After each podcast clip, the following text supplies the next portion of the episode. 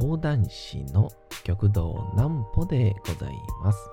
皆様、6月の30日も大変にお疲れ様でございました。お休みの準備をされる方、もう寝るよという方、そんな方々の寝るおともに寝落ちをしていただこうという講談師、極道南歩の南歩ちゃんのおやすみラジオ。このラジオは毎週月曜日から金曜日の21時から音声アプリサウンドクラウド、Spotify、Amazon Music、Podcast にて配信をされております。そして皆様からのお便りもお待ちしております。お便りは極道南歩公式ホームページのおやすみラジオ特設ページから送ることができます。内容は何でも結構です。ねえねえ聞いてよなんぽちゃんから始まる皆様の日々の出来事や思っていることなどを送ってください。ご希望の方にはなんぽちゃんグッズプレゼントいたしますので、住所、お名前お忘れなくということでございまして、あのー、先日のな新聞でしたかね。ネットニュースかな？の写真に、えー、コロナ禍で接触を避ける会社員みたいな、そのタイトルで、あのー、エレベーターの、こう、ボタンを肘でこうすっごい書類を持ちながら肘で一生懸命押すっていう写真が上がっててまああのそんなわけないやんっていうあのそんな今日は お話です先にこちらのコーナーからなんぽちゃんの明日は何の日？さて、明日が、えー、6月が終わりまして、えー、7月の1日ですね。早いものでございまして、えー、もうそろそろ梅雨も明けるんじゃないかなという雰囲気になってきましたけど、7月の1日でございます。さあ、何の日でございましょうか。これでいきましょうかね。郵便番号記念日。1968年7月の1日に、えー、日本で初めて郵便番号制度がスタートしたことにちなんで制定をされた記念日。それまでは宛先に住所のみの記載でしたが、文字の読みづらさ、誤字脱字、住居の増加などから誤送が多く問題となっておりました。えそのため、誤送防止を目的に配達受け持ち区域配達受け持ち区域ごとに番号が付与されることになりました。えー、また当初は5桁だった郵便番号は1998年から7桁に変更をされておりますと、えー、いうことでございまして。郵便番号ってそういう流れで作られたんですね。えー、僕も知りませんでした全く。そうなんですね。まあだからあのなんだろうちょっと話はずれるんですけど携帯電話とかも、僕ら世代が最後の090で、で、その次が080で、なんか今、いよいよ070あたりまで来てるらしくて、なんか僕らの頃に、あの、ウィルコムとかって言ってこう、ウィルコム同士なら電話し放題みたいなやつで、えー、070みたいなのはあったんですけど、まあ多分あのピッチっていうのは PHS はもう今使ってる人いませんもんね。ね1000円払えば電話かけ放題にもう変わりましたから。まあそんなんで。えー、多分順に携帯電話の番号の振り分けも070に行ってそのうちに060になるんですかね。なんでそんな当たり前のことを言ったんでしょうか。なんかあの今年2年生か。ほな来年は3年生やなぐらいの 当たり前のことを言ってしまいましたが。まあそんな感じで。ニュースとか見てると、まあ、コロナ禍になって変わったことみたいなことをよく取り上げててまあよく言われるのはこう、まあ、こんだけみんながマスクする時代がね、えー、来るとは思いませんでしたとかっていうのは一番よく見るんですけど。やっぱそれよりもやっぱ一番感じるのは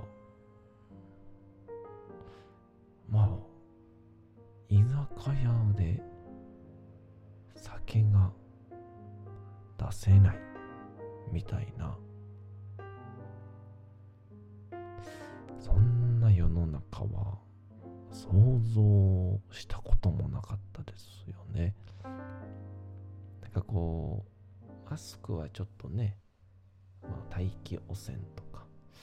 なんかその関係とかで将来は防護マスクをしてとかなんかそんなん勝手に想像するみたいなのはあったりしましたけど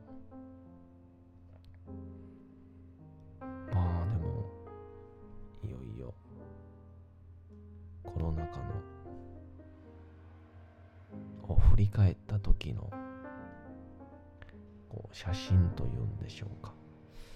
あの、教科書とかでね、えー、オイルショックの時こんなんでしたよっていう写真とかが教科書にこう載ってたりするんですけど、えー、僕まあ別にオイルショックの時にまだ生まれてないんで、オイルショックの頃どんなんだったかはわからないわけですよね。で、その上で、教科書に載ってる写真って、えー、なんて言うんでしょう、あの、えー、トイレットペーパーを奥様方がもう、なんて言うんでしょう。あの、かつてあの、国会で、あの、もみくちゃのプロレスが行われてたみたいな感じで なんか、例えに例えを乗せてしまいましたね。まあ、ほんまにこう、もう、あわよくば、殴り合いになりかけのような、トイレットペーパーの取り合いみたいな、写真がこう写ってるんですけど、でも結構、当時の人に聞いたりすると、いや、そんなことなかったでっていうことをよくおっしゃるんで、まあ、おそらく、かん、うん、まあ一番象徴的だった写真だっていうことやから、でも、僕ら世代、知らない世代からしたら、えー、みんなああだったんだろうな、みたいな。まあ、ある意味誤解をするんですけど、で、あの、その流れでいくと、Mac が発売した時とか、iPhone が発明された時とか、あと、あれね、ハリー・ポッターが、紀ノ国屋書店で発売された時の、あの、並ぶ感じって言うんでしょうか。あれもこう歴史の教科書に載ったりしてるんですけど、まあ日本人口1億3000万とするとそのうちの200人ぐらいの話ですからね。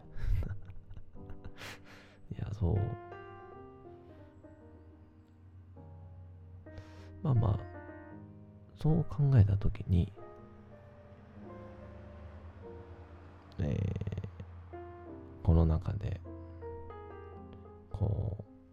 う、ボタンをですね、もう何が何でも、手では押さないぜ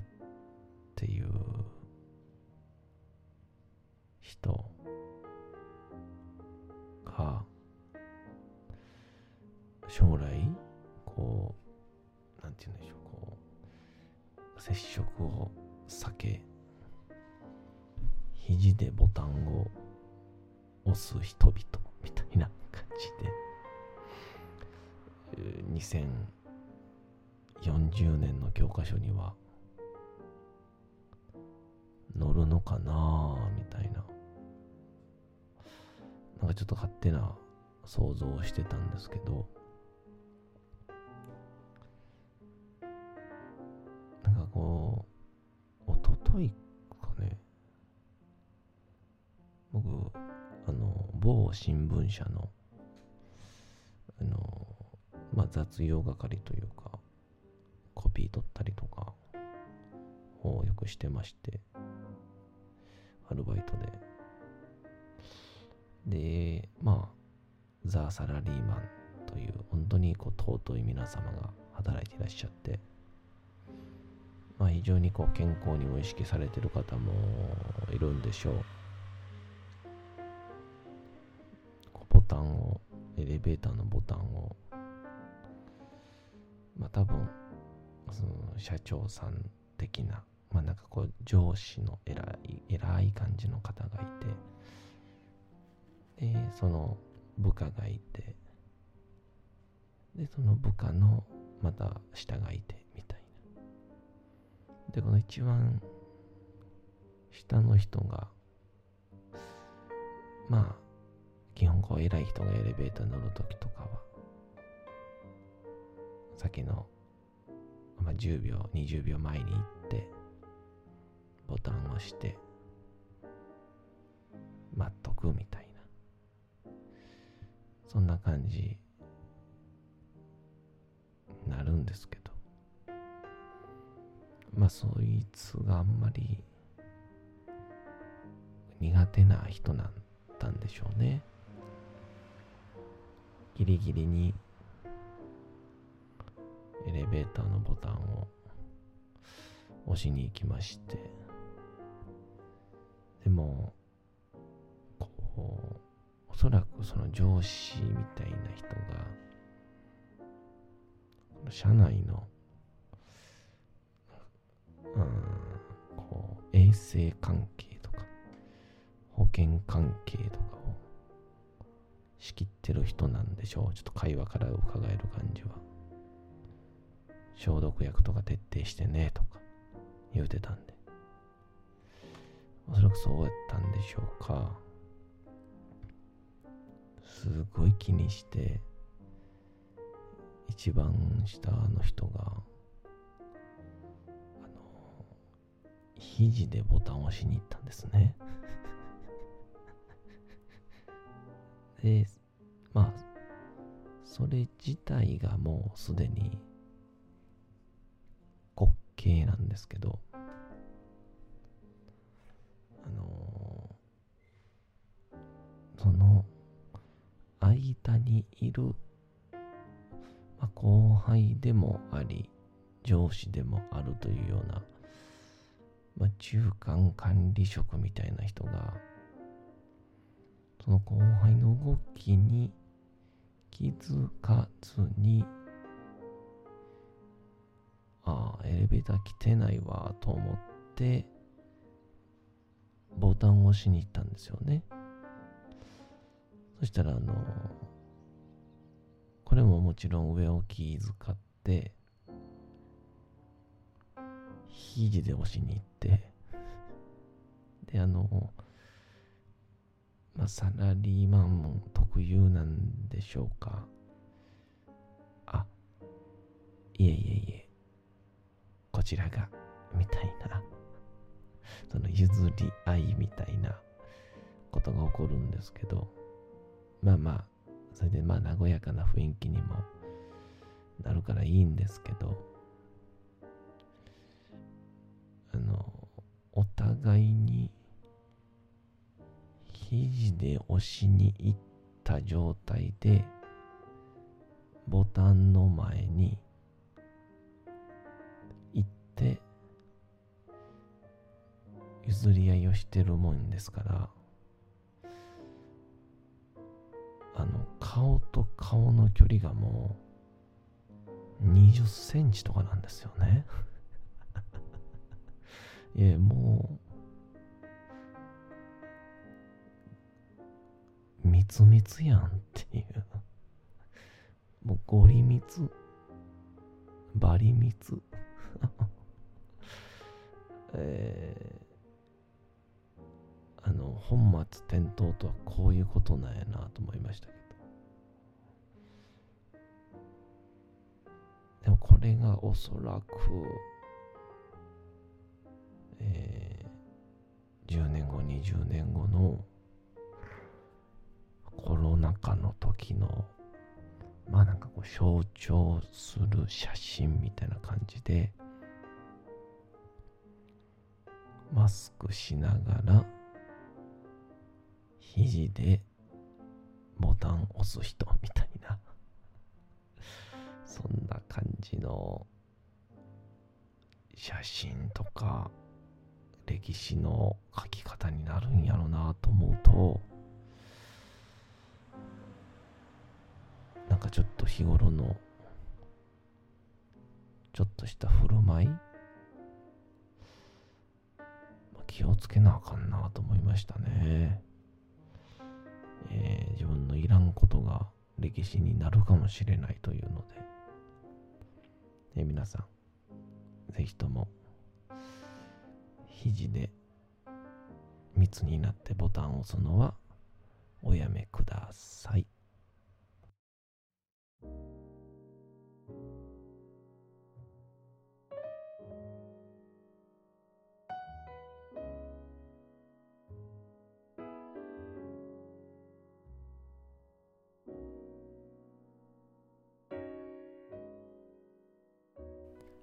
さて時刻はうとうと朗読会の時間となりました。皆様小さい頃眠れなかった時にお父さんお母さんおじいちゃんおばあちゃんお世話になっている方に本を読んでもらった思い出はないでしょうか。なかなか眠れないという方のお力に寝落ちをしていただければと毎日様々な物語小説をお届けしております。えー、さて、本日もお読みいたしますのは、えー、岡本太郎の自分の中に毒を持ってでございます。えー、まあ、尖ってるの一言で表現はしきれない、この岡本太郎という人物の今日も内容をお楽しみいただけたらと思います。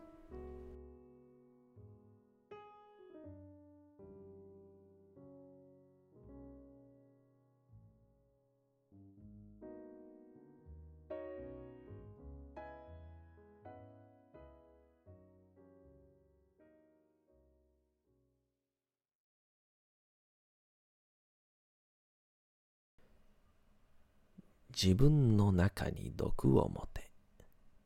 岡本太郎。先立って、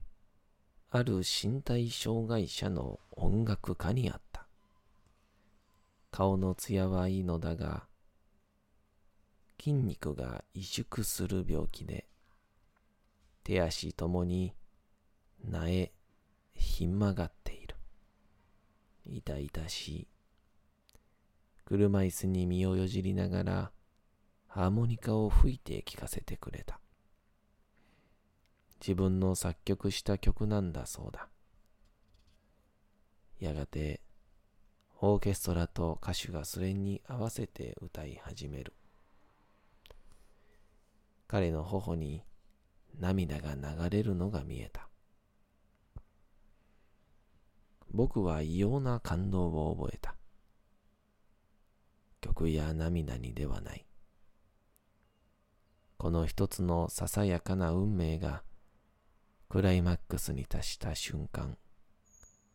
象徴的な瞬間にである。あの歪んだ手、足、動かない、もどかしい、ひん曲げられた人生。僕はそこに逆に生々しい人間の姿を見る思いがした。